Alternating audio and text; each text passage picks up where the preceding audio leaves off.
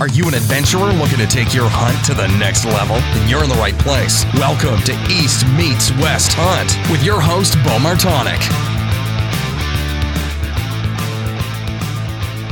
Hey everyone, welcome back to another episode of the East Meets West Hunt podcast brought to you by onX. On today's episode, I am joined by one of my good buddies and one of my favorite people to talk to, Clint Casper.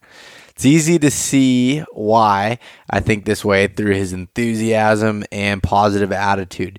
We talk about some hunting stories, dealing with crazy weather, going mentally all in, setting goals and never settling, type 2 fun, and a story of how he found success on a herd bull elk in a high pressured Utah unit.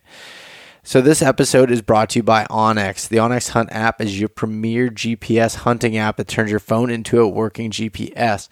By using the offline feature, you can use your downloaded maps in the field without service in airplane mode to conserve battery and always know where you are. If you want to check out the onX Hunt app for yourself, head over to onxmaps.com, use the coupon code EMW to save 20%. Tethered is a company that's founded on the principles of educating the hunting community on saddle hunting while creating the most innovative, lightweight, safe products for saddle hunting. They have mobile hunting gear options for all types of hunters and continue to push the envelope. I will be at another Tethered Teach and Train event this weekend, August the 14th, 2021 for uh, a teach and train event at Bucks and Bows Archery in Gibsonia, Pennsylvania, just north of Pittsburgh from 10 to 2 p.m. Stop by, it's a free event. I will be there along with John Eberhart, and I'll have a booth set up with all of my apparel there for sale and just getting to talk saddle hunting and whatever other kind of gear you guys want to talk about. So, stop there. And if you want to learn more about tethered and saddle hunting outside of that, head over to tetherednation.com. Maven is building the highest quality optics at half of the price of their competitors through their direct to consumer business model. They want to create the best optics for the job, period. The products are back with a lifetime no fault warranty and an incredible customer experience. I'm using the B2 9x45 binos on all of my Western hunts. It is a low light monster, allowing you to see through the binos longer than you can with your naked eye. You can use the coupon code EastMeetsWest-GIFT for a free gift with any full price optics order at mavenbuilt.com. And last but not least, Spartan Forge utilizes years of military background and machine learning to pull from millions of data points to accurately predict deer movement including GPS data, 30 years of weather, academic, and state research. They're using science rather than someone's opinion to figure out movement for your specific hunting area so that you make sure you are hunting on the best days. The outfitter is available online currently and will become an app soon. The price will increase at that point, but if you buy it now, you are locked into the lower rate. So you can use the code East Meets West to save 25% off of the outfitter at SpartanForge.ai. On this week's Mountain Buck Story of the Week, or otherwise known as Mountain Buck Monday, over on social media, find photos from this story at East Meets West Hunt on Instagram and East Meets West Outdoors on Facebook. So this story comes from Ryan McNichol and it comes from Pennsylvania. The day before my rut trip, my sister got sick and I couldn't go to the mountain house because the family living there being in their 70s. My buddy and I had days off and decided to go to his boss's camp and hunt the public land there. I had been there once the weekend before and just quickly scouted because my plan revolved around the mountains. With that being out of the window, I did a speed scout for the first morning, and the best spot seemed like doe traffic. I was always told to hunt the does for a buck in November. I went in that afternoon with a hang on and set up thinking I wouldn't see anything until the last hour with all the heat. This was November the 5th, so if you remember that, it was very hot. At 4:15, I saw this guy heading towards a scrape at 15 yards, and then he turned down the hill I was on, and that's when I saw the doe. I had one shooting lane at 30 yards, but he grunted and ran by it. I drew, and he stopped, and, and in my head said 20. Put my pin on him and shot. I went back to the house and waited for my buddy, and a couple hours later, we found him just 100 yards away. And this buck, if you again check out the photo, beautiful Pennsylvania eight pointer, nice mature looking buck. Uh, just awesome story. Been able, you know, that Ryan was able to adjust on the fly into a new area and get the job done. So nice work, Ryan. Pretty pretty awesome. And keep those mountain buck stories coming. I love hearing them. I love getting them in. So send them my way and I'll be sure to share them. And the, the only other news I have really this week is the Blaze Orange Mountain Buck patch hats and also the Freedom Flag patch hats that have been out of stock are now back in my store and ready to ship. The Blaze hats I haven't been able to get well since last year and I sold out in 7 days. But I got more this time, so hopefully it lasts a little bit longer. But if you head over to eastmeetswesthunt.com slash shop and check out all of my apparel there, I donate 3% of the sales, not the proceeds, of sales, to conserva- conservation organization of my choice for the quarter, which this quarter will be the Rocky Mountain Elk Foundation. So check that out. And if you feel like supporting the show with some badass apparel, then uh, give that a shot. So, on today's episode, as I said, I have Clint Casper coming on, and this is the episode that if you listen to it now, you need to replay this when you're driving out west and going on a hunt because I promise you, if you don't want to just get after it in the mountains after listening to Clint talk, then you we probably won't get along. He is he is one of the the best people for motivating others and he just has such a positive attitude. It's infectious. So, I, I really enjoyed this one with Clint, and I think all of you will as well. So, that being said, let's uh, jump into this episode with Clint Casper. All right, we're live. Clint Casper, welcome back, buddy. My man Bo, it feels good to be back. Gosh dang, it's been a long time. Way too long. I Way know. Too long. You've uh you've kind of you've kind of shunned me off the podcast, you know? Like I made one comment about Colby and I getting kind of close and being really tight and having our own animal shelter. Next thing I know, I don't get invited on. I don't hear from you. It's like, I, I mean, I don't know. Like maybe we need to talk on air and just figure this all out because I just feel like you kind of you kind of shunned me out a little bit.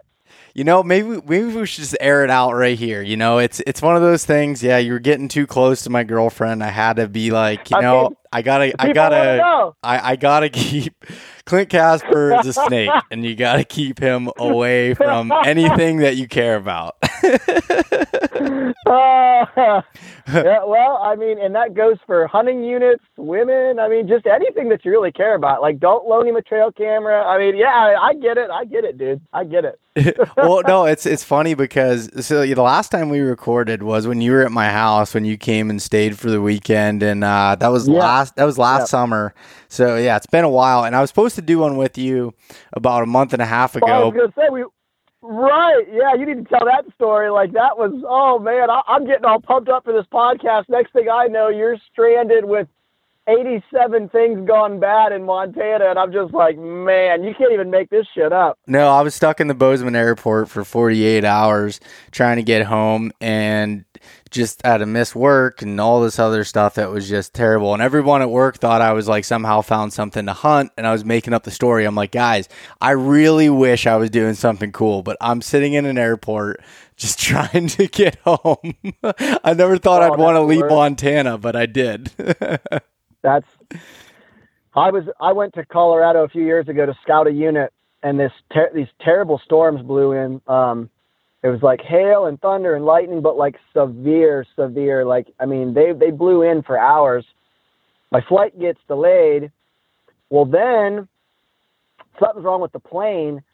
So long story short, I sat in the Denver airport, which, mind you, for those who don't know, I'm a huge craft beer guy, and there's eight million craft beer spots in that airport. Um, needless to say, for 17 hours, I was in the Denver, Colorado airport. I tried every craft beer known to man at least three times, almost maxed, pretty much about bankrupted myself. Um, I was drunk and sober at least five times back to back. So I'd, I'd get buzzed and then go to sober, get something to eat, and then go back, drink more. I mean, that's what I did for 17 hours.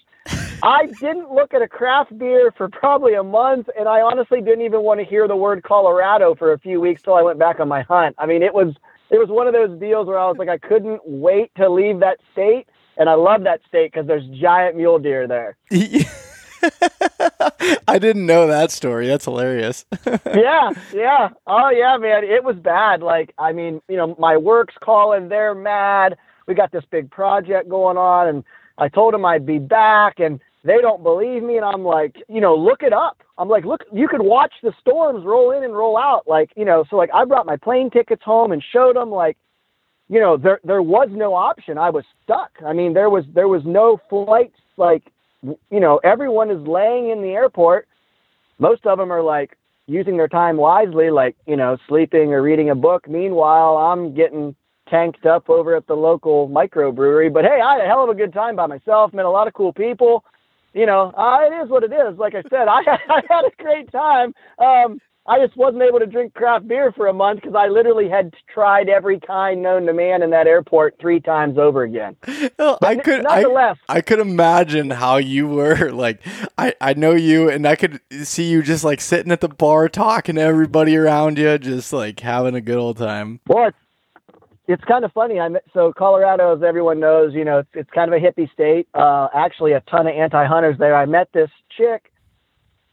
She was from Arkansas name was Maggie, and um, huge anti-hunter. Somehow I get connected with her. We end up at like three breweries together.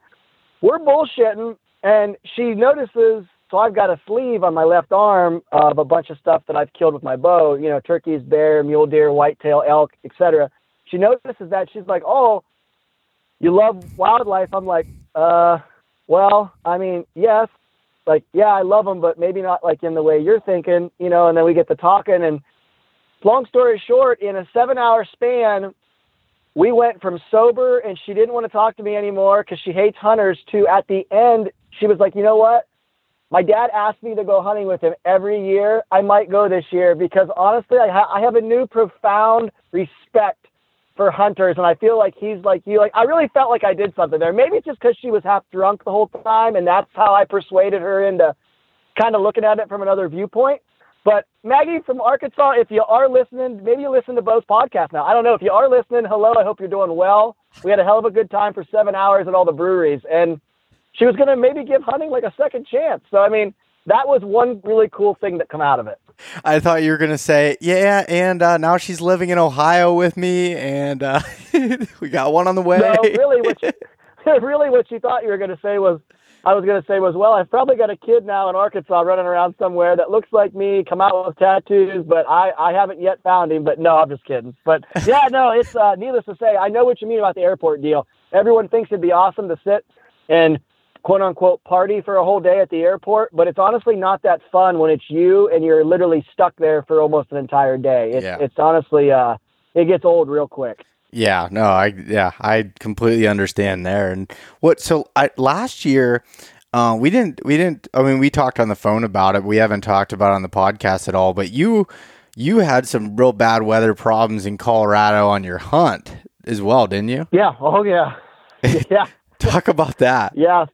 Um, so I started off last year and um, went to Utah, went and um, hooked up with my good buddy Devin Leonard. Um, shout out to Devin. He runs uh, Hunters Box Club. For those um, those listeners, probably well, actually, Bo, you've done some stuff with us over Hunters Box Club, so your yeah. listeners probably know what I'm talking about. Yep. Um, but went over and hunted with Devin. Um, he was chasing a giant early season, went over and, and basically uh, just went over to help him, come back home for like a week, and then headed out. Kind of usually every year I end up drawing a Colorado tag somewhere. I go out there solo. It's kind of my favorite hunt of the year. I usually always do that one solo. Jump in my truck and make the 30 hour, 28 hour, depending on where I'm going in the state trip. Um, got to my unit, new unit this year. I've never stepped foot in it to scout anything got in there and it's 90 degrees. Uh, normal early season colorado in the high country. It's in the 70s 80s you know um, normal. Thank god for the garmin inreach mini and the weather alerts. Um, two and a half days into my hunt my inreach starts blowing up um, weather alerts. Um, i'm getting text messages from my buddies in colorado from people back home. Um, everyone is like you know, basically losing their mind that they haven't heard from me yet, that I'm way home. And I'm like, uh, did I miss something? Like, you know, what, what's, I, I'm confused here. Start looking at the weather alerts, and there's this giant snowstorm blowing in. Um, I started packing out. The so I had hunted for two days, moved camp like four times, um, scouted two days, hunted two days. I moved camp three or four times. Was just kind of starting to get into some bucks. Um, and all hell breaks loose. The supposed to be 12 to 14 inches of snow up overnight. Temperature is going to go from mid 70s down into the 20s. Well, the main concern is the roads that I took in my truck to get up over these passes with all the snow, they're going to close them. So if you don't get out of there in time and you get locked in, you're pretty much shit out of luck. Like the mountain roads close, and if you're in there, you're in there. Um, a lot of them will get opened back up with dozers and stuff, but that's not till after the storm. So you're pretty much going to ride it out. So now I've got to make this decision on okay, am I staying in here? Am I riding this out? Or am I going to have to do the unthinkable, which is I'm going to have to cut this hunt short and then I'm going to basically have to um, leave and go home and and tack on more days to my next hunt coming up, which would be my Utah elk hunt. So now I'm in this like makeshift mind movement of what to do. Well, I mean, not many people go into an early season archery hunt prepared for possibly 20 degree weather and getting dumped on with snow. Um, my tent setup was I had Big Agnes um, Tiger Wall. It's a little two person. I think I've got it cut down to under two pounds. Everything awesome little backpacking tent for what I do early. It is not the tent you want in a snow and ice storm. It is not the tent you want on the side of a mountain when it's 19 degrees. I mean, it's just so that kind of alone pretty much ruled out my thought of staying and trying to just tough it out. Um, so ended up having to pack up that day. Luckily, got out of there just as the storm was rolling in ended up being i forget what the total amount of inches was in that area. I want to say it was like 14 15 i mean it was a shitload. Um, you know they haven't seen anything like that that early and i forget how many years. So realistically probably a great idea um, on my part that i did get out of there.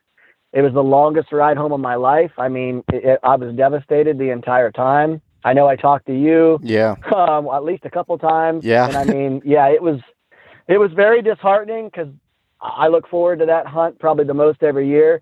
But I had to make a good judgment call. It all worked out in the end because I tacked on days to my elk hunt. I ended up needing those days. I didn't kill my bull until the extended part of my hunt. And if I wouldn't have had those days, I wouldn't have got him killed. So it did all work out.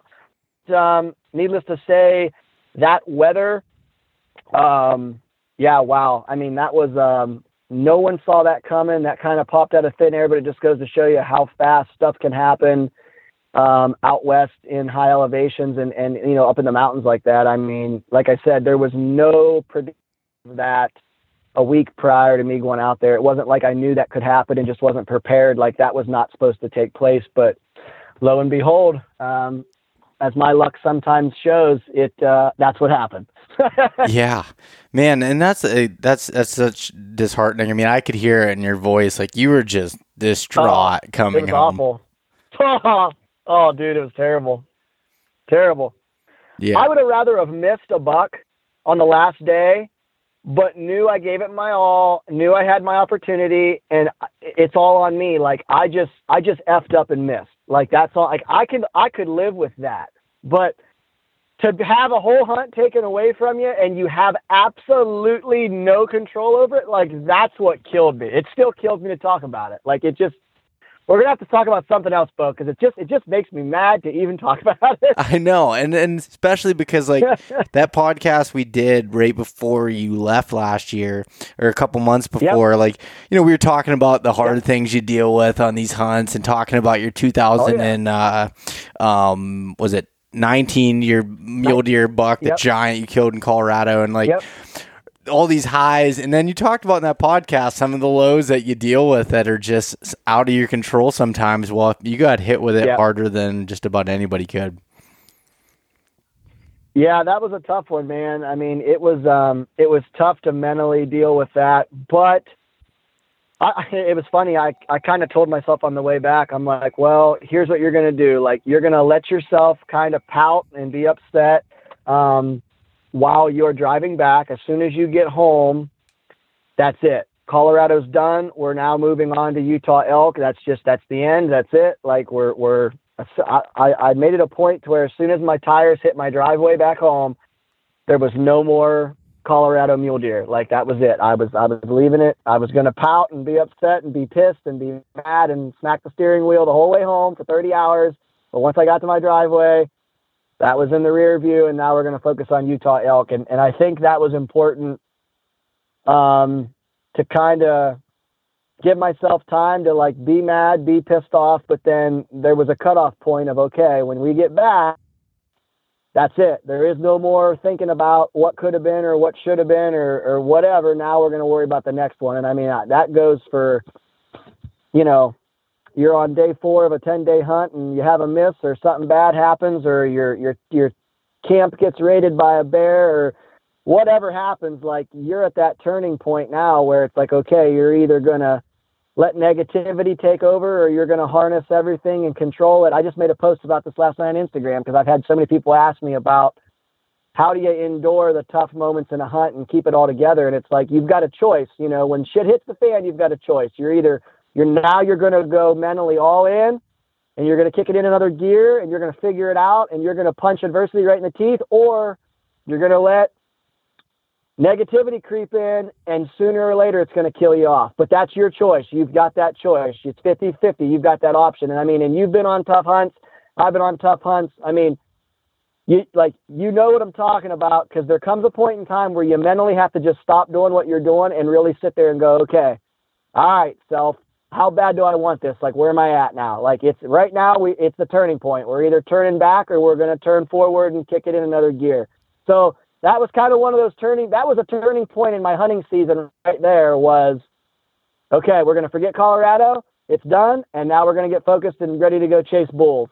Um, you know as as i hate to say it but over the years i've learned you know I, i've had a hunt where i left didn't give it my all left a day early kind of gave up on myself and it's only happened once in my life and i and on the way home i've never been more disappointed in myself in my whole life and i vowed right there like never again. Like i might come home not punch a tag i might miss i might completely bomb and fail at every goal i had for the hunt but as long as i gave it my all and stuck it out and did not quit didn't settle i'm okay with that. But the one time that i really gave up it's only happened once, and I'm like, that'll never happen again. But it was, it was. I'm glad it happened though, because I now think about that and how I felt, and I, I just refuse. I will not let myself go back to that. I mean, just absolutely for a whole year, I had to sit and think about how I gave up and how I quit and what could have been different or what could have happened had I stayed, toughed it out, etc like, oh no, dude, I, I just like I could never do that again, man. That was the worst. That was the longest 365 days of my life. Was like waiting to redeem myself from that. Yeah, dude. And the thing is, like, every time that I talk to you, and and one of the reasons, like, I, I felt like we become such close friends is like your attitude towards things is like I think just about anybody should take note of it because like having that positive attitude and, and the thing is like what you had said is you didn't like it's not like you just like okay it happened and you're just like all right change of pace now you let yourself like dwell in it for a minute and sometimes you got to do that you got to yeah. it's like going through yep. like a bad breakup you got to you got to understand oh, it oh, yeah. you got to you got to feel yep. those feelings yep. and then it's time to it's time to turn it off and and you helped me through that last year like with or at least you didn't weren't like physically talking to me, but like I I thought of you in my head when I in my whitetail hunt when I drew back on the the biggest buck that uh, that I've ever hunted oh, and yeah. and never got the shot off and I w- I threw myself yep. a pity party for a couple minutes, but I made myself climb into a tree that evening, no matter how good or bad the tree was, just to start like reset. Yep. You got to reset. Yep. Well, I remember talking to you after that. Um, think I talked to you. You texted me about what happened, and I didn't get to talk to you till a day or two later. And I knew going into that call, like, I just I knew that was gonna, you know, that was a.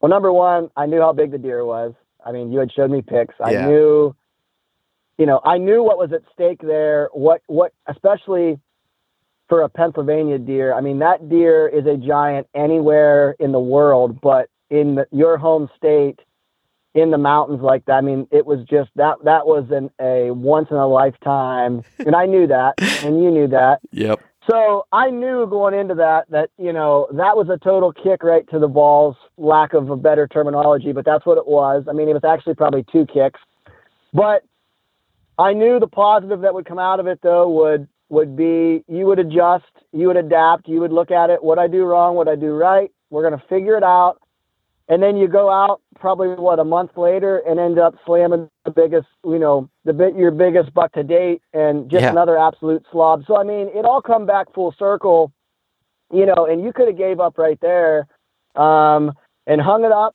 And I know a lot of guys that would have hung it up. That'd have been the end. Um, but honestly, I think it made you kick into another gear, grind a little harder, really focus on kind of rewriting your wrong and good things happen, you know, to people that don't give up and can go through adversity and hardships and come out on the other side. I mean, and that's what you had to do. And I mean, you took it to the end of season. I mean, hell, Yeah. you're, you know, you were winding down.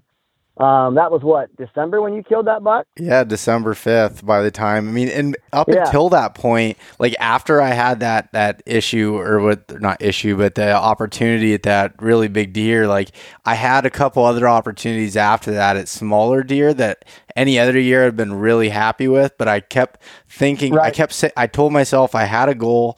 And I, I needed to stick with it and be okay. Like it was, Yep. I had to go all in on it, and that's just what I had to do to to make it happen and you know and then it ended up paying off just just what you know waiting it out and just keep going and keep Yep. getting up and keep doing it. And that's you know and I've said that this so many times on the podcast but like all the people that I talk to like yourself that are consistently successful the thing that is always in common is they don't give up and they have good attitudes. And like that's that's what it needs to be.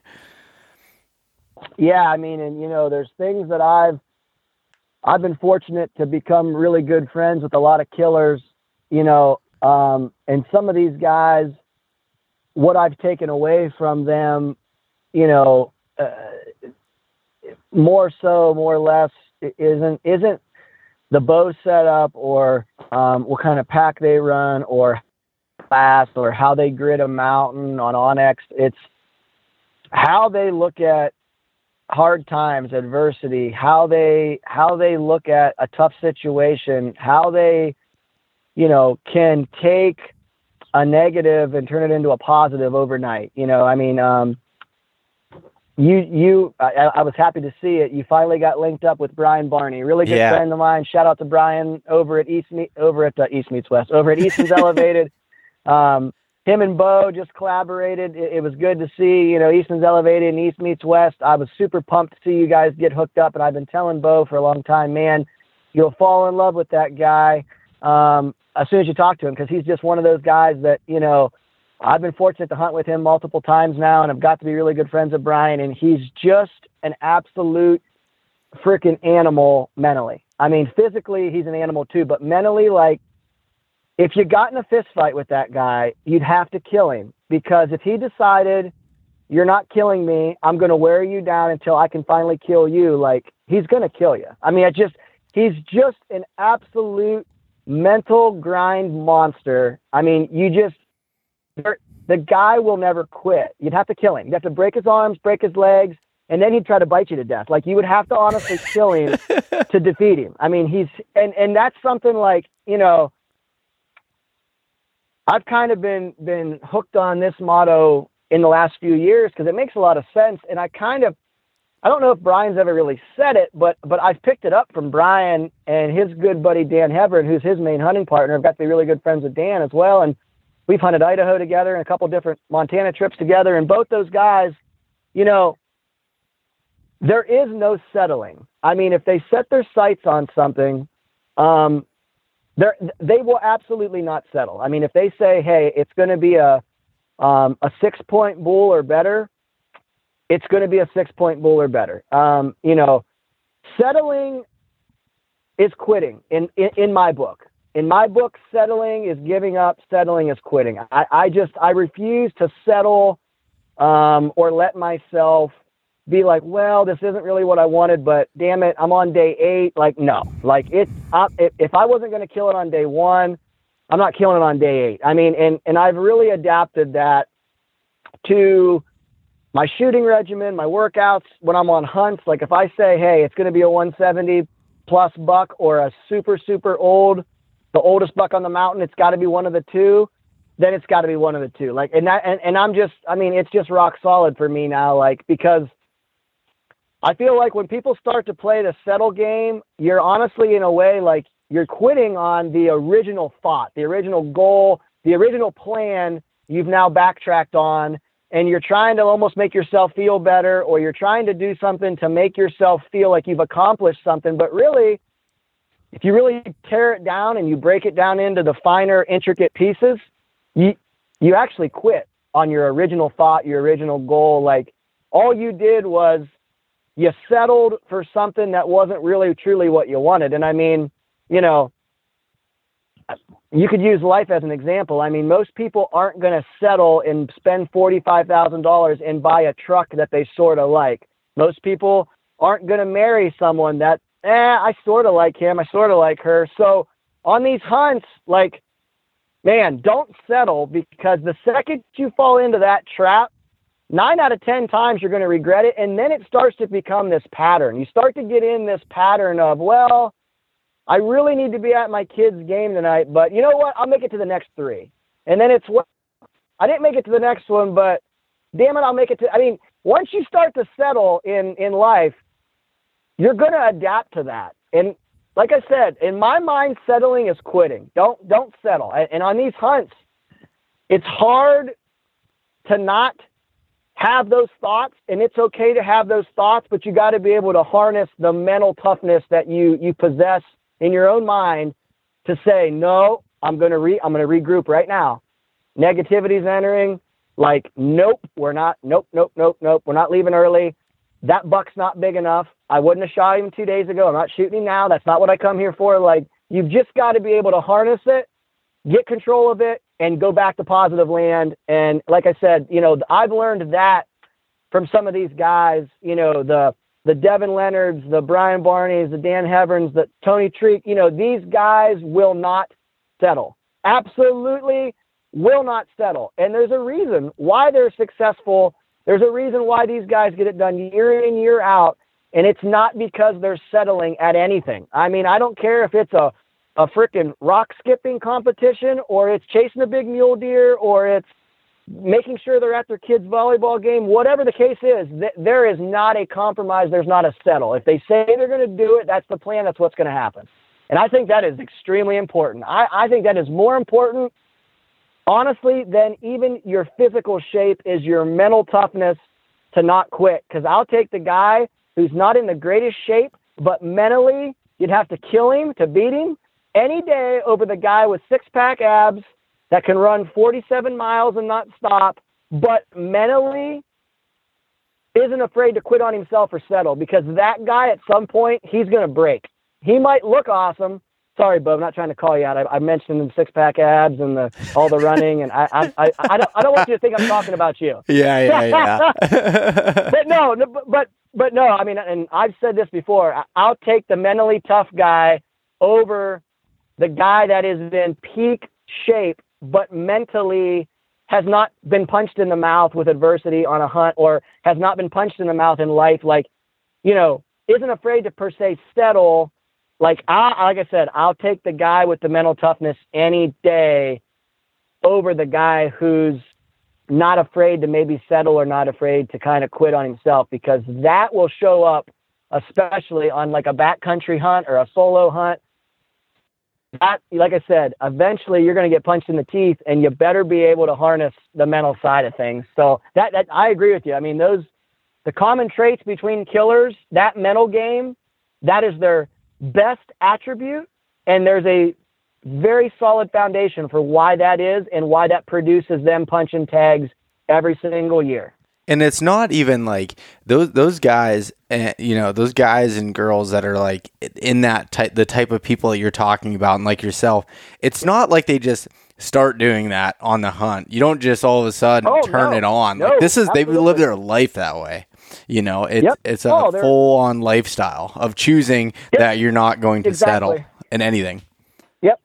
Yep. Ex- exactly. I mean, oh yeah. I mean, you could get into a paper football flicking contest with Brian Barney, and it's going to be life or death. I mean, it's going to be life or death. Like, he's not going to want to get beat. I mean, like it's it's it's you know something that simple, that competitive side, that that edge.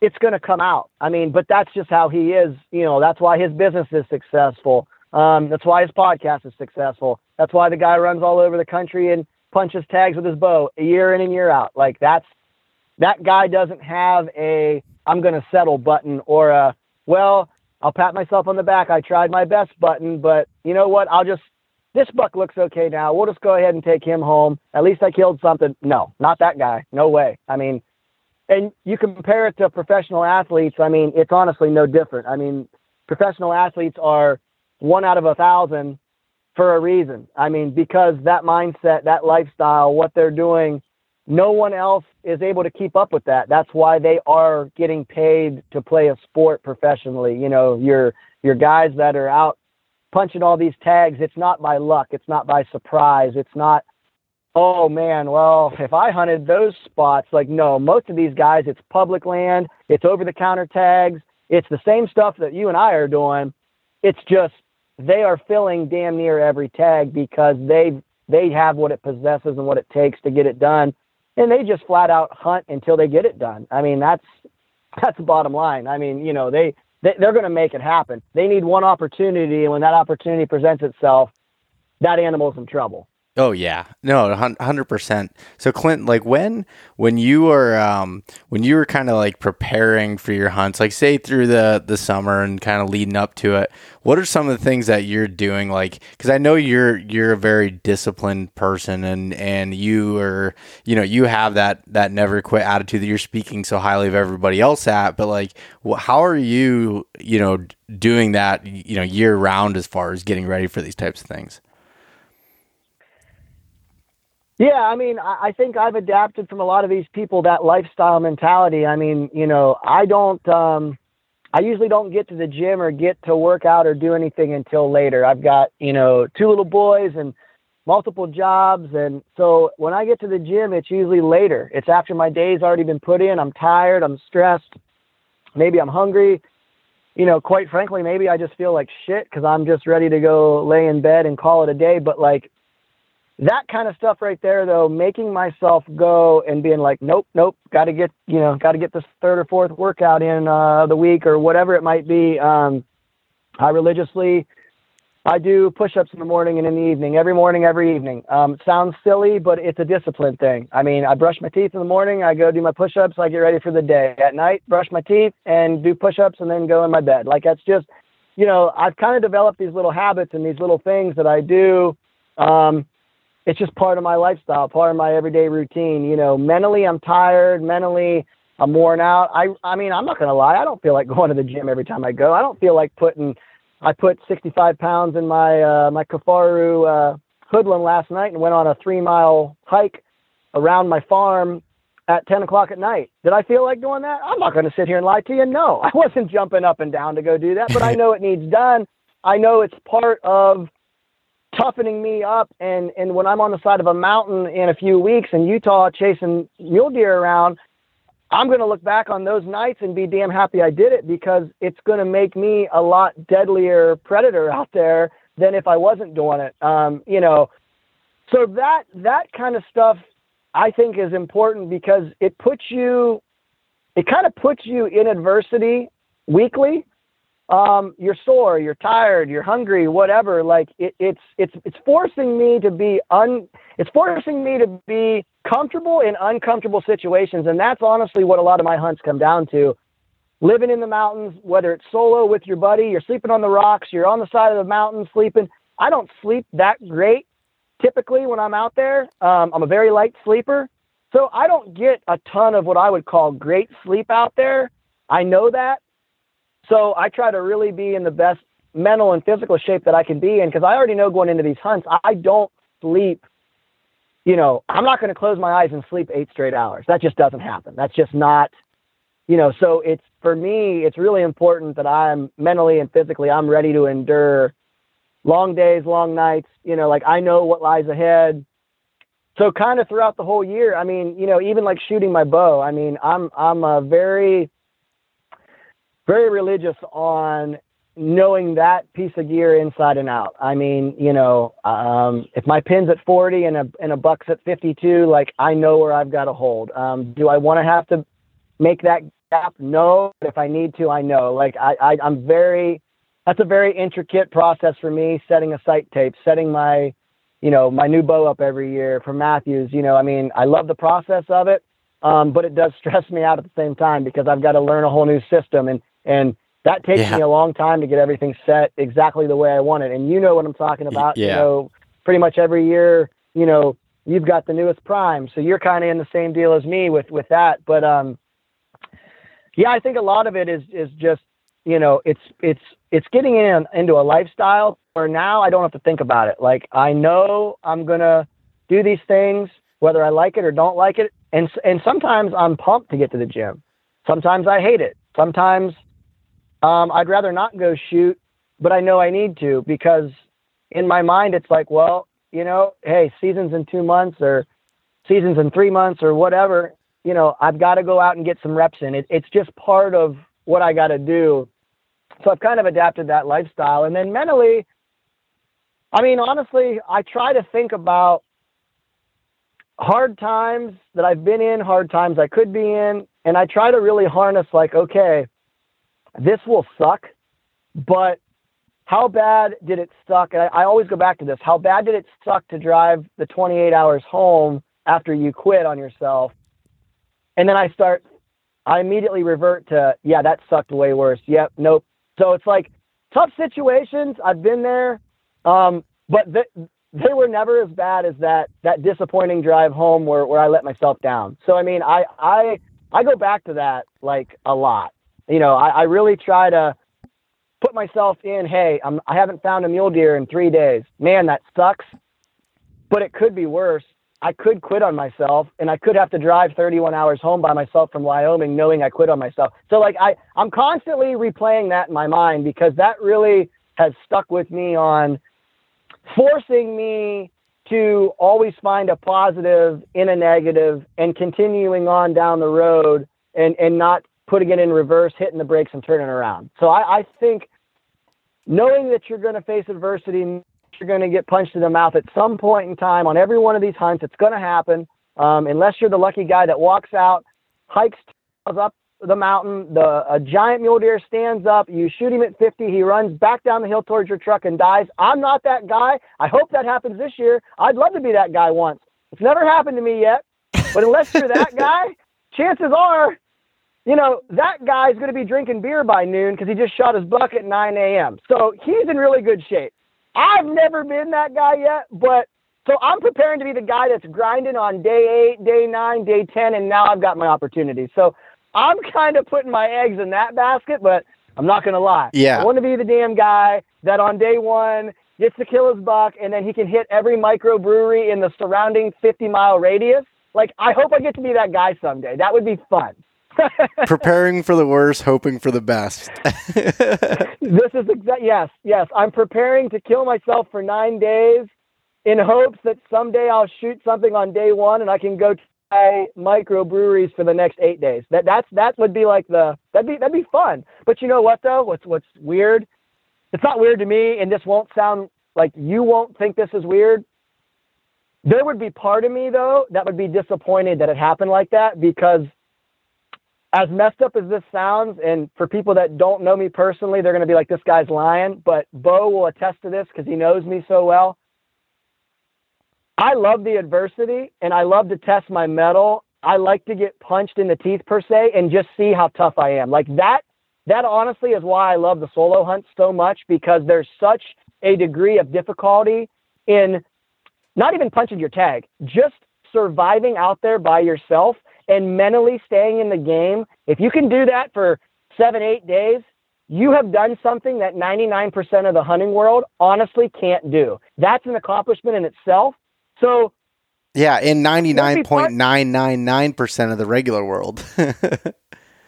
oh, yeah, absolutely. I mean, people here in Ohio think I am a lunatic nutcase to drive my truck clear across the country to a place I've never been, dive off into the mountains by myself, go live with, you know, the lightning, the bears, depending on where you're at, the wolves, the, the lions, blah, blah, blah, in, hopes of catching up to a mule deer and elk. They're like, that's just, that's ludicrous. That makes no sense. But for me, as twisted as it is, like that is fun. That's my UFC fight. That that's my title fight every year. Is that hunt?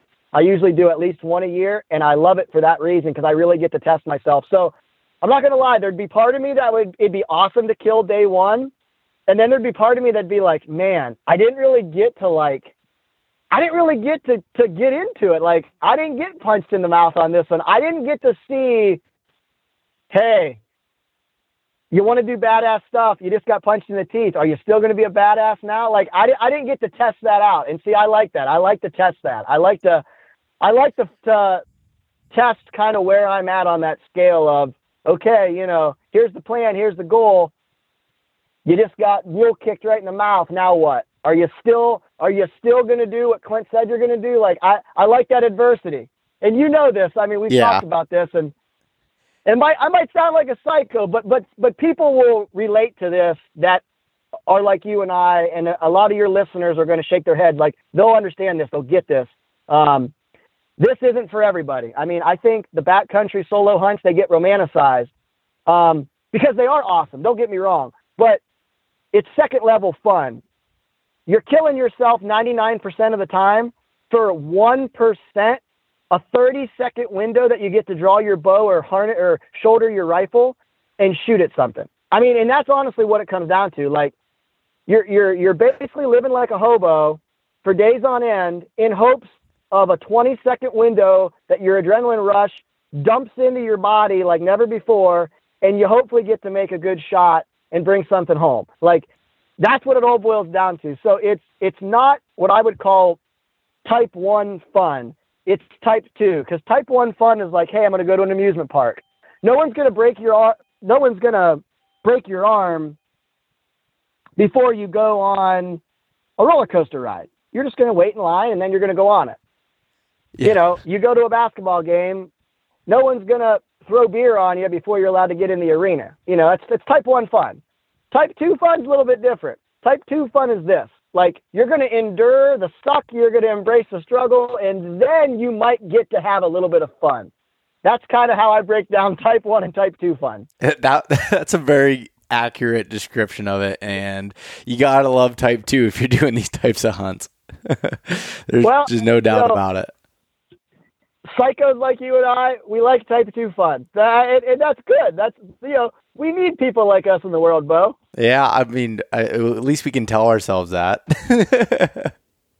well, hey, like I said, you know, I don't tell everybody this, but talking to myself is probably my number one strategy. You know, you're like, hey, Clint, you're really not a psycho. Don't, you know, I know people think that, but don't think that. You're normal. Everybody thinks like this. It's fine. Like, you, you got to talk yourself right out of it or right into it. Yeah. And yeah, you, I, one, you're good at talking. So, Two, I don't, I don't, uh, I, I don't think that or I definitely know you're not lying. I can tell you that much. And like and I I know like for myself when I'm when I'm by myself hunting in any way or even if I'm with people but I'm there I'm talking to myself in my own head about yep. like you yep. have to like and just it's just oh, the, yeah. the one point that I'll say about like when you were talking about you know how bad it hurts when you quit like the afterthought of that versus that bad yeah. time that you're in that tough moment at that moment seems really bad but that ends a lot faster than if you have to live with regret of something. Oh absolutely. And i mean you know last year when you had that buck in so close and wasn't able to get him killed you know that was a turning point for you in the season. I mean you could have right there been like well we're just going to hang it up. Come january you would have been calling me crying every day. Why did you let me quit? Why did you not drive to my house? You know where I live, Clint. Beat the piss out of me, make me put my stuff on and keep hunting. Like, I, like guaranteed, you would have been so upset with yourself, and then you got to wait till the whole following year to redeem yourself. Instead, you had your moment, you had your few days where it stung, it hurt, but you made the decision to kick it in another gear, bust adversity in the mouth, and move forward. And I mean, that's you know that's that's huge. I mean, and you know you've got a really challenging mule deer hunt coming up this year. Um, a unit I've been in, a unit I've killed in, a unit that I love, but it's steep, it's deep, it's got a lot of cliffs, it's got a lot of rock. It's you know it is a tough place to live and survive in. Um, for us, mule deer love it. Elk are in there everywhere. I mean, it's it's one of those units that, I mean, you know, game thrives in there. Um, not really built for us, yeah. but you know, going into this, you know, mentally, physically, like what you've got to do and where you've got to be, and like I think that that makes it fun. Like you already know you've got this big whatever you want to call it, your Super Bowl, your title fight, however you want to look at it, in front of you. You're going to get yourself as prepared as you can. But what it, what it's all going to boil down to is on day five, when something bad takes place, how you're going to react to that and the decision you're going to make. And and I know you, you know, you don't have the settle button, you don't have the quit button. You know, I know you're going to flip it around and grab another gear and hit it even harder than you did, did the day before. And that's why you're successful with this podcast in life, you know, um, you know, just in, in hunting or even just, like I said, in life with your business, with your jobs, etc. People that have that mentality versus people that don't, you're going to see a huge swing and difference in success versus no success um, in what they do. And I've always said, you look at someone's group of friends, and I can probably damn near tell you what they're like. And, you know, you run with a very similar group to yourself, you know, motivated people, people that are, are, are very fortunate to have the opportunities that have been put in front of them, but they're opportunities that they've gained, they've dug and grinded for. And that's same with you. You know, that's that's where you're at. And and I like to think my circle's kind of the exact same way. Like, yeah. you know, it, it's a bunch of blue collar guys and girls that are out there chasing dreams and, and trying to bust down barriers in their own world to be able to do and accomplish what they want. And if you don't dream and if you don't have these passion and desires and, and these intuitions to to go out and really strive to obtain something that most think is unobtainable, what the hell are you really living for? I mean, I mean, all jokes aside, like, what are you, what are you really doing in life if you're not striving for something, or you're not completely obsessed with accomplishing or or doing something in the world? Um, I don't care if it's being the greatest yo-yoer or a professional athlete, or I mean, for four years for me, it was kill a freaking mule deer solo in Colorado. I mean, that was the only thing that mattered outside of you know, I and my oldest son at the time, outside of him, the only thing that mattered was literally getting the freaking mule deer monkey off my back. And that was like, that's all it mattered. You know what I mean? But, but it was so fun to chase that. And then once I accomplished that, then it was like, okay, well, here's the next thing. And, and here's the next thing. And it, it just, it's a snowball effect.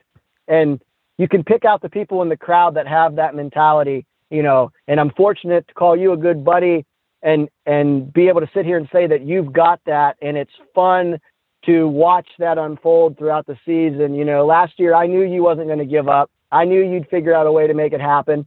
And that's exactly I was not surprised when the texts come in. Just killed biggest buck of my life.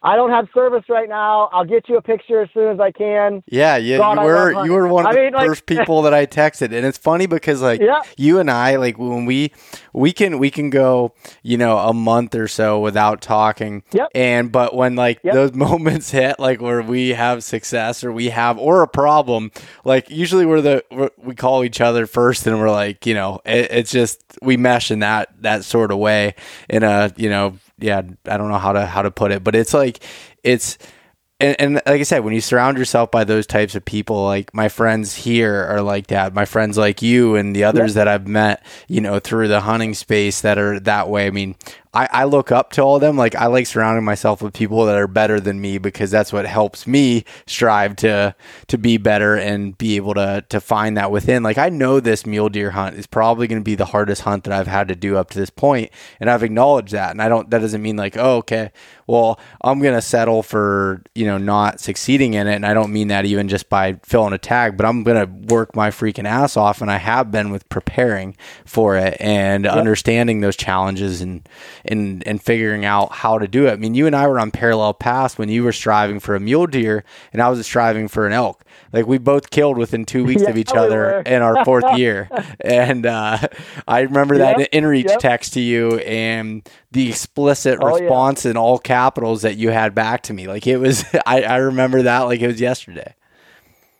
Yep, I still have that. I've got that saved on my uh, my InReach Mini. well, I've my, got. Uh, I'm pissed because my InReach Mini just broke, and they're they're sending me a, a, replacement. But I was like, man, I'm gonna lose those text messages. Like, I actually like when I'm on these hunts and I'm in those points where I'm like, you know, say bored essentially on a on a hunt. I go through all those old text messages yep. and uh, just laugh at them like because they're hilarious. Yeah, it's funny to go back through that stuff, and yeah, it's um, yeah, man, I'm I'm pumped for you. I'm excited for you. It's going to be fun to uh, see what you guys get into, and and and it's been fun to uh, try to, you know, share my knowledge and and try to help you as best I can. And it's going to be fun to see what you guys find and what you guys get into, because you guys will be in some different areas, some similar areas, and and it, it's different from year to year. So it'll, yeah, man, I'm excited. I'm super stoked you guys got that tag, and really looking forward to seeing how that hunt pans out. And, and I know you guys will put yourself in position to be successful. And, you know, hopefully it comes down to just making a shot for you. And, and then it's, hey, it's all up to you then, my friend. You know what I mean? But yep. I, I definitely think you guys will find a way to get opportunities and, and, and get in position to make good plays. And, you know, this is your first mule deer hunt, and it's something that I've, you've heard me talk about now for five, six years. I mean, I'm just obsessed with it. And I'm interested to see um, you you have more of a love for elk hunting um, right now for sure than mule deer hunting, but you've never went on a mule deer hunt yet. So for me, man, it I would probably have to give the nod to mule deer, but elk would be a super close second. But I, I'm interested to see though, like what the parallels and the parameters are between okay, I love elk hunting, but I've never went mule deer hunting. Now I'm going to go to this this spot. This unit's I would say top three most beautiful places I've ever been to in the West, and I've been fortunate to hunt in a lot of states and a lot of beautiful units. It might be top two. I mean, I, I can't really think of any place that I could say is prettier. There might be some spots that are a little easier to get into that are close to as pretty, so that would make them maybe a little, you know, a little prettier. yeah, right, right. But overall, I mean, yeah, I'm I'm excited, man, to see kind of how you're going to look at. Okay, so big is the gap? Do you still love elk hunting more now that you've done both, or do you think you're going to get into mule deer maybe a little bit more and give that a nod? Like I'm just I'm excited to see, man. I, I think you're going to love it. I think you're going to fall in love with it. I think you're going to be like me and you're going to look at mule deer tags every year and elk tags. It's going to be a toss up. Like one's going to maybe have a slight advantage over the other, but I think it's going to be really close, man. I, I really do. Like I think you're going to fall in love with. uh with the chess match and with chasing velvet around, I I, uh, I look for you to really thoroughly enjoy yourself and have a kick-ass time over there. Yeah, dude, I, I, I don't want to say it until I experience it, but like I just have this. I've been wanting to mule deer hunt for years, but I had the, I needed yep. to do the elk thing, and I needed to get that done. Yep. I started that, and I couldn't quit without finishing what I was there to start, yep. and and Absolutely. I and but I just I just feel like I'm gonna love mule deer hunting. I don't know. It just yeah. I, I after I started the last two years going on hunts where I could glass more, which I had never done in the first few years yep. at elk hunting. Like I'm like I love yep. watching the the world wake up essentially in the mornings or, or oh, getting ready to go to bed, I guess, and waking up in the evenings and and it's yep. it's it's going to be fun. Like I'm I'm really really looking forward to it. But Clint, I wanted to um w- when we were when you were talking about last year with that snowstorm that put you out of place, you went back out to Utah and had a hell of an elk hunt. So do you want to give a rundown of that before before we close things out? Yeah, so I I um I drew drew a tag. Um, I mean, it's it's really no secret where I was at. I was on the front. Um, uh, probably I'm going to have to say the most highly pressured unit in the West. If it's not number one, it's got to be top two. Um, unlimited over the counter tags. I did not draw the bull tag that I wanted in Utah. Um, limited. I did not draw um, a Wyoming bull tag. So I said, okay, well, I hunted the front a couple times for mule deer and stuff. I thought, well, I'm going to give it hell. Um, I got a good system of buddies out there. You know, my, Devin Leonard's out there, and my good buddy Jason. Shout out to Jason um, over at Crispi and Black Ovis. Um, Jason Mackey, you know, those guys I've got to be really close with. I love going over there and hunting with them. I love being able to catch up with those guys. So I was like, you know what? I was going to kind of mix. I was going to do some solo stuff. I was going to hunt with those guys some. And I'm just like, man, you know, I'm just going to give it hell. And, and I knew going into it, it was going to be rough because I've hunted that unit and I know what it's like. Ton of people. Um, I got in there on a Thursday. Um, didn't see or hear anything. My philosophy was to get up around three o'clock in the morning, run ridge lines. If I was going to do any calling then, um, if I was going to do any calling, it was going to be in the mornings early, try to locate some bulls, and then basically coyote the herd and stay silent all throughout the rest of the early morning. And then once it cracked daylight, hopefully be in position to start making plays then. Oh, excuse me. Um, because the pressure's so high over there, you know, um, the general way to hunt elk or the fun way to hunt elk is to set up and call and call a bull in or, you know, play that game um, on this unit, you may as well not even. I mean, outside of calling at night, there's really no point of even bringing elk calls with you. Um, those bulls shut off the second the lights come on. They they, they know the game.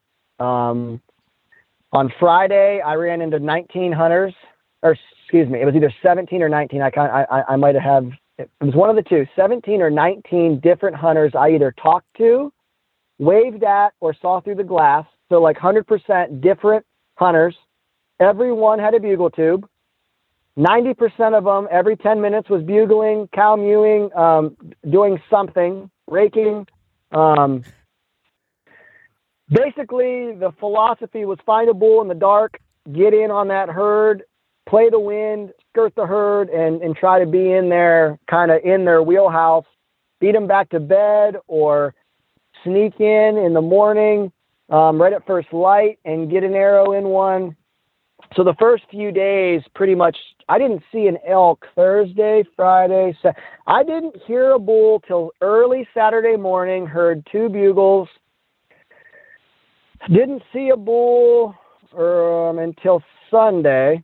Ran into a few cows Monday. Got hooked up with my buddy Jason. He was able to do some hunting Sunday, Monday. We we did we checked one of his spots, um, and it was loaded with elk sign. And we figured they had gotten pressured into this little piece of public.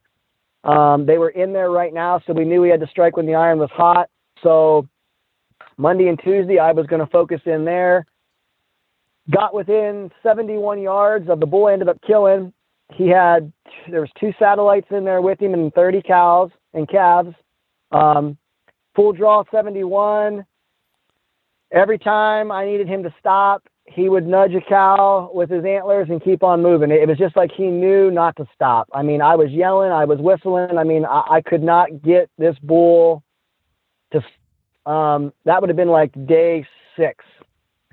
At that point in time, I really thought that was my opportunity. I mean, I had grinded you know, I went four or five days and did not see or hear an elk, or sorry, heard two bugles the one morning, but hadn't actually seen elk for the first five days. So it was pretty, it was tough. I mean, it, it's, and like I said, I don't want to romanticize um, elk hunting in any way, shape, or form because it is tough. But this unit is particularly tough because there's just so many people and so much pressure. The elk are just so turned on to hunting pressure. Um, but I really thought that was my opportunity. Um, that was that was really a kick kick to the guts.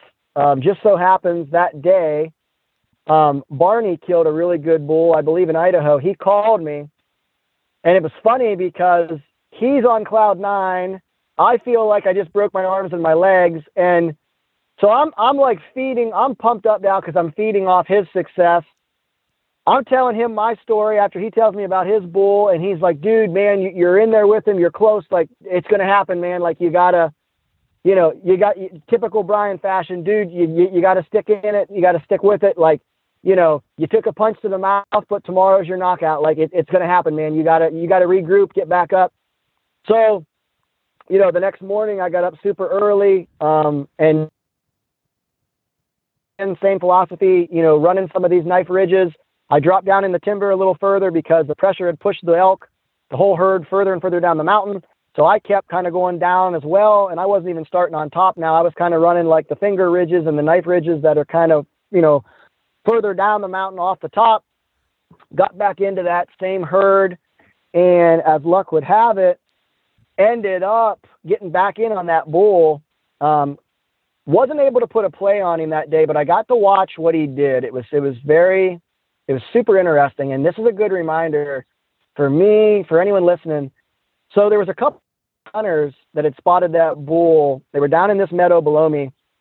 Um, he was by himself that morning, but there were other satellites around, and they were all kind of bugling back and forth. He had 30 cows and calves with him. The second that a hunter started to bugle, now, now mind you, I could tell it was a hunter. So, not being mean, I hope Hopefully, this guy's not listening. I don't know who he was, but he was awful at bugling. That elk, that bull could tell it was a hunter. Now, he bugled back twice at what we're going to call it Hunter Z in his shitty bugle call. He, he bugles twice at Hunter Z, okay? Hunter Z is to the north. The second that that bull realized, okay, this is not a real elk, this is a hunter, he shut up, he rounded up the entire harem and took them immediately to the dark timber, 180 degrees due south of where the hunter was. Okay. So completely the opposite direction.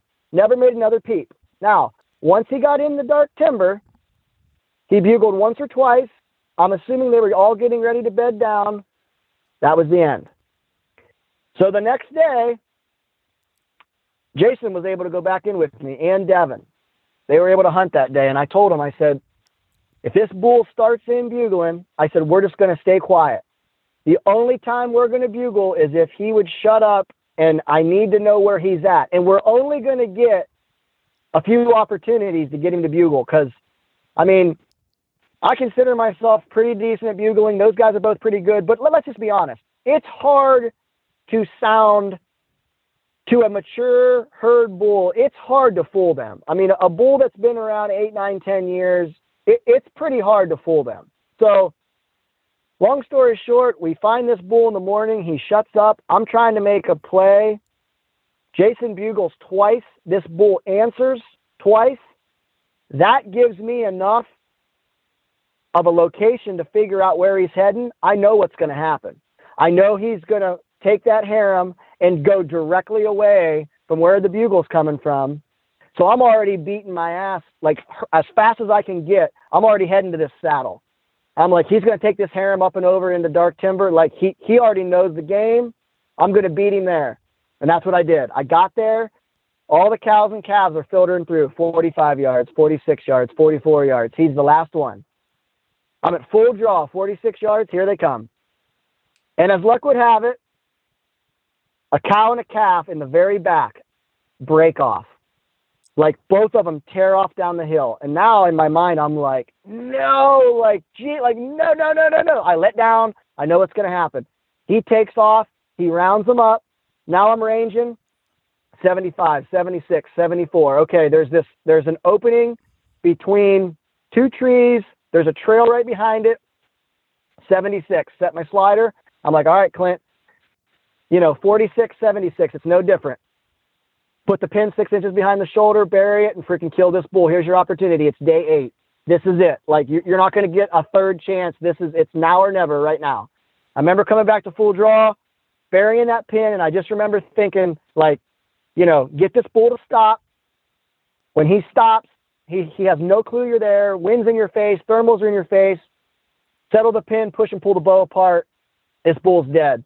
And that's exactly what I did. And I watched that arrow bury into a dark spot of hair about five inches behind the shoulder, c- complete pass through. He tears off about 70 yards, sounds like a helicopter crashes, just completely ass over tin cup. He's done. Double lung. I mean, it's it's probably one of the most iconic moments thus far in my bow hunting career because there was so much pressure riding on that moment. It was day eight. This is the second time I've had this bull within 80 yards. I mean, I know I can make that shot.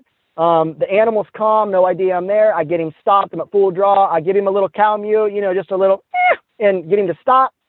He looks away. I mean, everything's perfect. All I got to do now is go back to my backyard, like I'm in my flip flops, and make a shot. And and I was able to keep it together and do exactly just that. Um, and so that that hunt will mean a lot to me um, forever because it's such a pressured unit.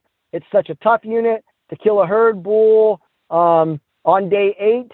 You know, I had both my good buddies there. You know, they were part of it. I mean, it was just it was a we all got to pack it out together. I mean, just one of the funnest days on the mountain I'll probably ever have, and to share it with a bunch of good buddies, packing that bull out.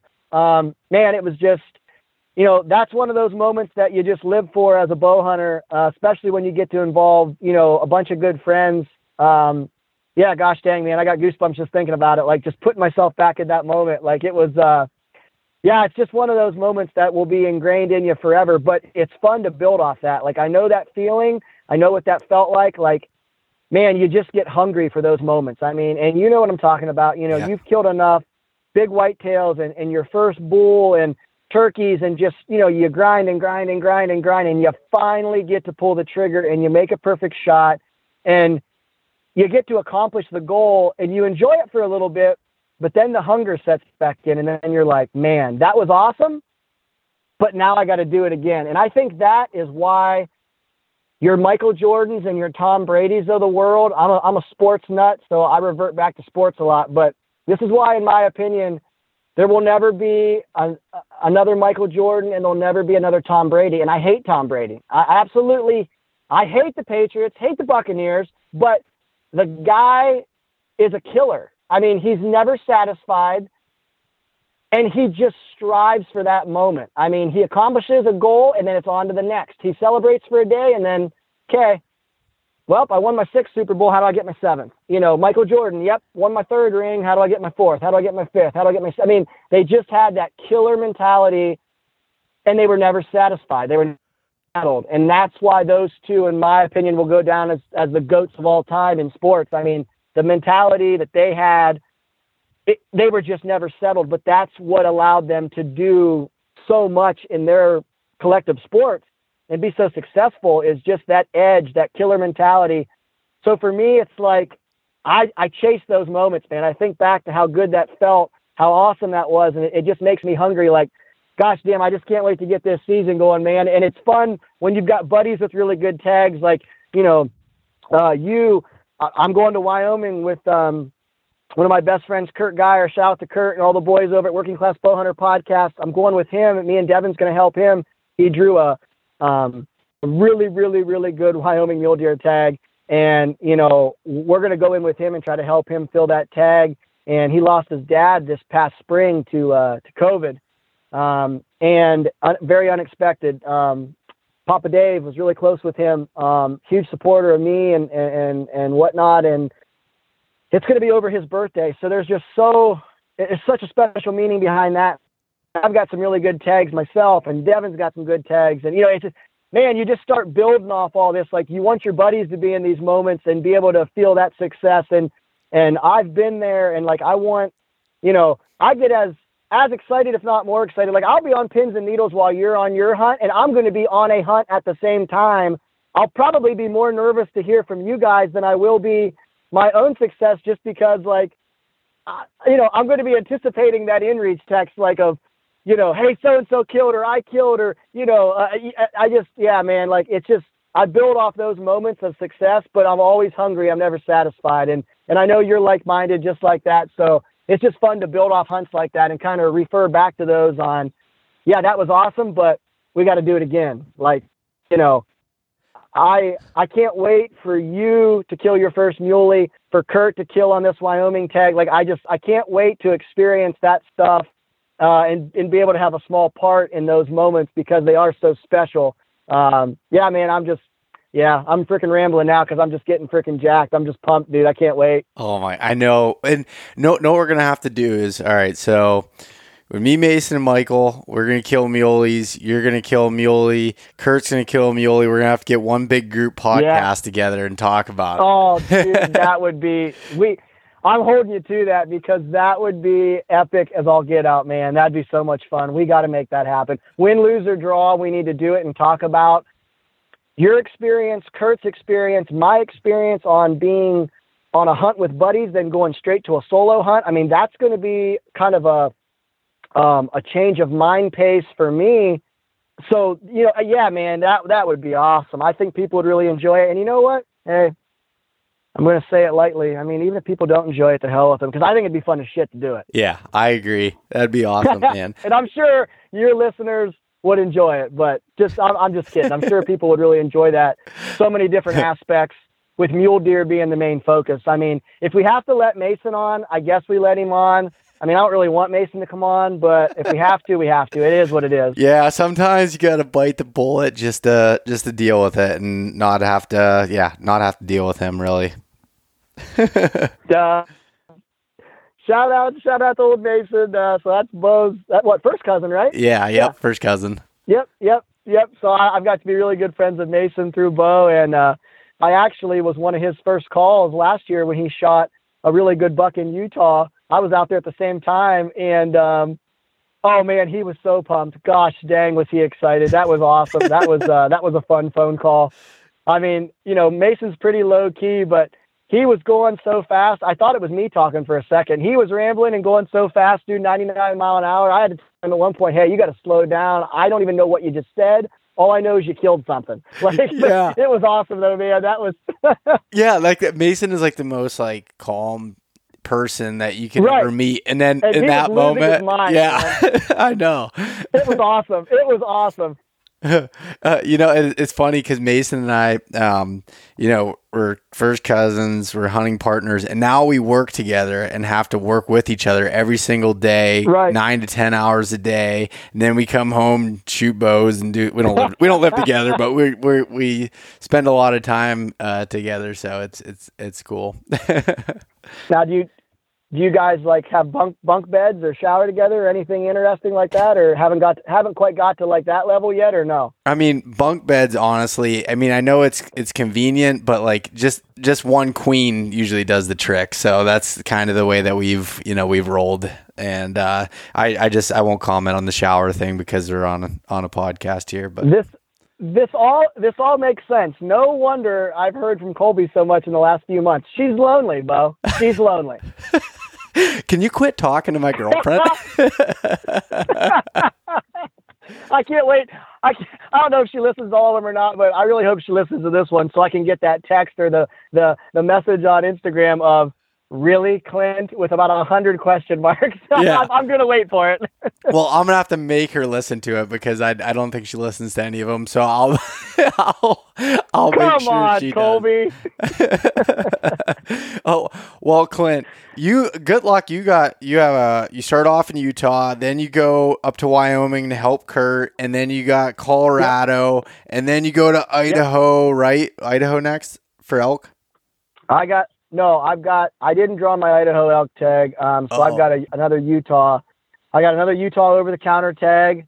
Um, so, yeah, man, it's going to be fun. And then I'll probably go back out if I don't fill my early season um, muley tag. I can hunt the extended archery hunt in the rut, which even if I do kill early, I'll still go out and help Devin and Jason and all my buddies because that is a blast, man. Anyone that's never hunted Everyone thinks I'm nuts because I'm from the Midwest and I leave to go chase the mule deer rut instead of the whitetail rut. If you guys think the whitetail rut is fun, um, go chase mule deer around in the rut.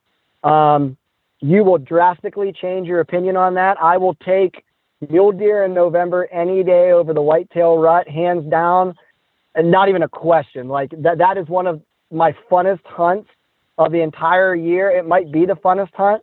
Um, that's just a blast, man. With or without a tag, like I, I will do that hunt every single year, either in Idaho or Utah, um, for as long as I can do them or as long as I'm alive. I mean, it's it is uh, that's one we're gonna have to hook up and do sometime Yeah. because I know you love the rut and um, uh, the muley rut, dude. It is like when it's on, it is freaking on. Oh man, I, I I know that's one of the one of those hunts that I really want to do along with many others, but that one is like after hearing you talk about it, it's like I I need to I need to make that happen as well. And coming from you, who's like, you know, for any so, for anyone that somehow hasn't listened to you talk before and stuff, you're a whitetail nut too, and for you to leave the whitetail Oh, yeah. woods to Yep. go chase muleys during a rut, that means Oh, yeah. oh yeah, yeah. I mean, I'm the guy that used to take off the whole month of November and spend 17, 18, 19 days, dark till dark, whatever it took to get it done. And now, I mean, oh yeah, nope, I'm good. I'll kill early or kill late or whatever. Like I'm a, I, yeah, that that mule deer game in November, man.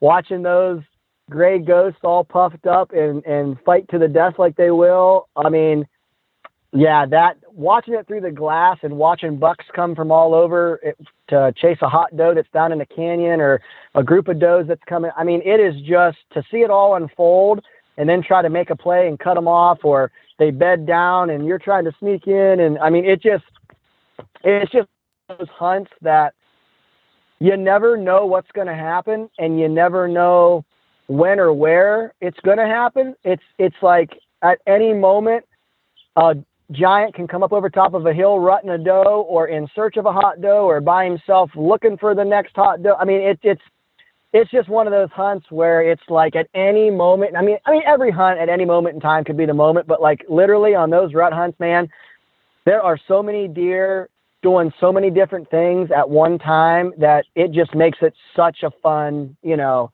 you could see no deer for two hours and then in the next hour see 10 different bucks, three buck fights and two does get bred all in a 60 minute span. I mean, that's just, just, it's, it's incredible to watch it. Um, you know, and it's incredible to be a part of that. Um, it's just a very intense, you know, time frame um, in a mule deer's life, and it's it's just fun to be out there, man. Like, yeah, we're definitely gonna have to hook up and do one of those. I think you would. Unfortunately, it would take a little bit away from your typical whitetail rut hunt in a saddle or in a stand in Pennsylvania, Ohio. I'm just going to break the news to you right now. It's going to take away from that a little bit. I, I'm just just prepare yourself. It's it's going to make it a little bit harder to sit in a tree and not want to get down, use the glass, and then tear off across the mountain and go cut a buck off. I know. I, I'm gonna have to get better at killing early or late, I guess. Well, I mean, you know what they say in Pennsylvania. I mean, you know, the spotlight game is is kind of where you need to be. I mean, that's the best way to kill them early is, you know, get them with that spotlight thing and you guys can use the rifles and I'm kidding. I'm just I'm completely 110% kidding before someone calls in and gets all pissed. It's a it's a joke. You are allowed to legally spotlight in Pennsylvania. You're not in Ohio, so I always give Beau shit about the spotlight game, but yeah. Yeah, don't please don't go out and shoot deer in front of the spotlight and then quote me and Beau on a podcast and say that's what you were told to do because I'm 100% kidding. So nobody get their panties all in a riff. I, it was I'm just joking. Wow, you're changing. Normally, you wouldn't apologize or even say that you're joking. well, I, in today's world, it's like you almost have to clarify now so that way someone's feelings don't get hurt or someone doesn't get super upset. You know, it's, it's, it's almost kind of fun to apologize first. Like that almost offends more people now than if you don't do it. So it's, it's almost kind of like a, it's a 50-50 split there. yeah. well, hey, Clint, thank you for coming on and talking again here. We do, I mean, 100% when you get back from some of these hunts, we need to catch up and just do a, a season recap and talk about it when it's nice and fresh in our minds. Oh, that'd be awesome, man. We're both going to have some kick-ass adventures and have a lot of fun and hopefully punch some tags and, and more importantly, just enjoy enjoy these tags and enjoy the places they're going to take us. And yeah, man, it's going to be fun. I can't wait to get it going. So um, as always, we're always in touch. But yeah, man, I'm pumped for you guys out there in Colorado. I'm really looking forward to how you guys do over there, and it's going to be fun to keep up uh, keep up with all you guys on the season and whatnot. So wish you wish you all the best, and uh, we'll definitely uh, be in touch as always, my friend. Can't thank you enough for having me on. Yeah, we'll have the inReach charged up and and hopefully working hard when we're uh, when we're getting all these techs getting each other fired up. So that's for sure. Clint, where can where can people find if they're they're not following along with your stuff already? Where can they find you at? Yeah, so I write um, full time over at uh, shout out to Petersen's Bowhunting, um, Christian Berg and Jeff Warren and the gang over there. Um, pretty much every issue there. Uh, fortunate to, to this is I think my fourth or fifth year now, pretty much full time with those guys. Um, still do quite a bit for um, blogs on onX and Go Hunt and whatnot. You can find me on um, on their websites. Podcast, man, I'm I'm kind of I'm all over the map. I mean, blessed to be able to get on with with you and Eastman's Elevated, Brian Barney, and I do a bunch of work with Kurt and the gang over at Working Class Bow Hunter and, and whatnot. So, you know, multiple platforms on on the. Uh, I guess you could kind of call me. I've I've been called. Uh, shout out to old Doug um, from work from WCB. He he called me the podcast whore. Oh, that's been a year or two ago, and that's kind of stuck. I at first I took offense to it, and then I thought, well, I mean, it is sort of fitting. No, I'm just kidding. I didn't really take offense to it. I, I kind of embraced it actually, but. Uh, yeah, so, so I'm kind of all over the map uh, when it comes to the podcast game, but I really enjoy jumping on with you um, in this platform, Beau. And like I said, can't uh, can't thank you enough. Instagram, Casper Clint.